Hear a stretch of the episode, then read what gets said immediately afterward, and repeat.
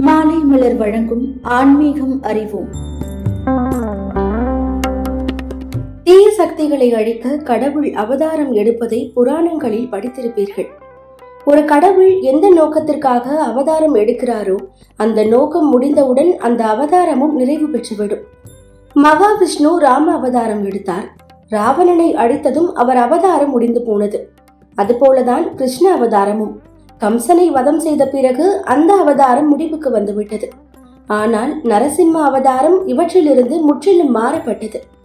நொடியில் தோன்றி தன் பக்தன் பிரகலாதனுக்காக காட்சி கொடுத்த இணையற்ற சிறப்பு அந்த அவதாரத்திற்கு உண்டு. இரண்டனை வதம் செய்து அழித்த பிறகு நரசிம்மர் உடனே தன் அவதாரத்தை முடித்துக் கொள்ளவில்லை. அதற்கு பதில் தன் பக்தன் பிரகலாதன் சீரும் சிறப்புமாக வாழ எல்லாவித ஏற்பாடுகளையும் செய்தார். ராஜநீதிக்கான சாஸ்திரங்களை அவர் பிரகலாதனுக்கு சொல்லிக் கொடுத்தார்.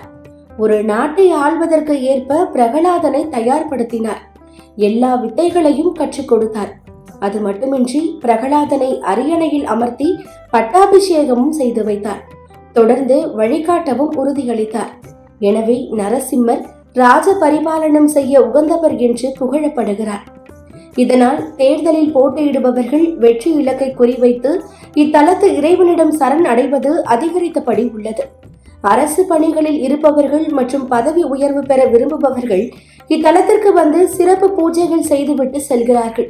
இந்த வழிபாடு பூவரசன் குப்பம் தலத்தில் மிகவும் சிறப்பாக நடந்து வருகிறது.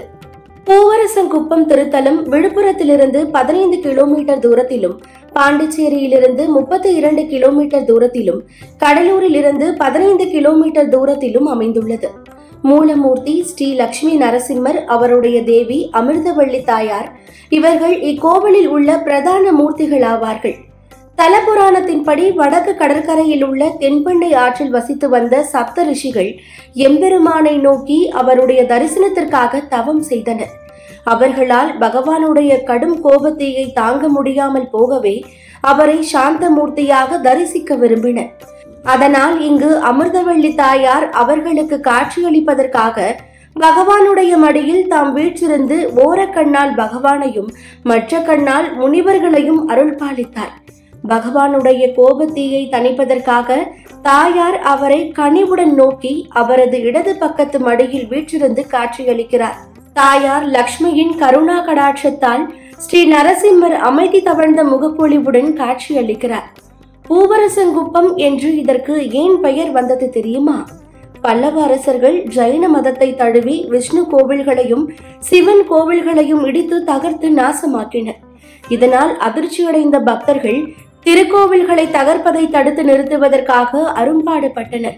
ஆனால் பல்லவ அரசன் தன்னை எதிர்த்தவர்களை சிறையில் அடைத்தான்.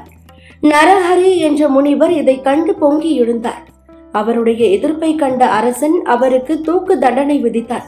முனிவர் அரசனுக்கு பிரம்மஹத்தி தோஷம் வருமாறு பகவானிடம் வேண்டினார். இத்தருணத்தில் அரசனுக்கு பல தொல்லைகளும் துன்பங்களும் தோன்றின.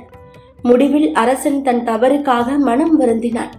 இந்த சாபத்திலிருந்து விமோக்ஷனம் பெறுவதற்காகவும் முனிவருடைய ஆசீர்வாதத்தை பெறுவதற்காகவும் முனிவருடைய ஆசீர்வாதத்தை பெறுவதற்காகவும் அரசன் நரஹரி முனிவரை தேடி அலைந்தார் கடைசியாக ஒரு பூவரச மரத்தின் கீழ் உறங்கிக் கொண்டிருந்த அரசனுடைய கனவில் தோன்றிய பெருமாள் நீ உன்னுடைய சாபத்திலிருந்து விமோக்ஷனம் பெறுவாய் முனிவர் இங்கு வந்து உன்னை ஆசீர்வதிப்பார் என்று கூறினார்.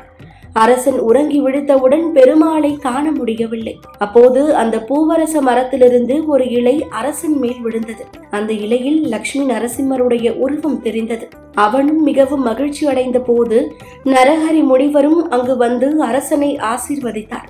அரசனும் சாபத்திலிருந்து விமோக்ஷனம் பெற்றார். அந்த முனிவரின் விருப்பத்தின்படி அரசனும் பூவரசன் குப்பத்தில் ஸ்ரீ லக்ஷ்மி நரசிம்மருக்கு ஒரு திருக்கோவில் எழுப்பினார். அந்த முனிவர் நரஹரியும் அங்கு பகவானின் ஒரு அம்சமாக உள்ளார். தொடர்ந்து இணைந்திருங்கள். இது மாலை மலர் வழங்கும் ஆன்மீகம் அறிவோம்.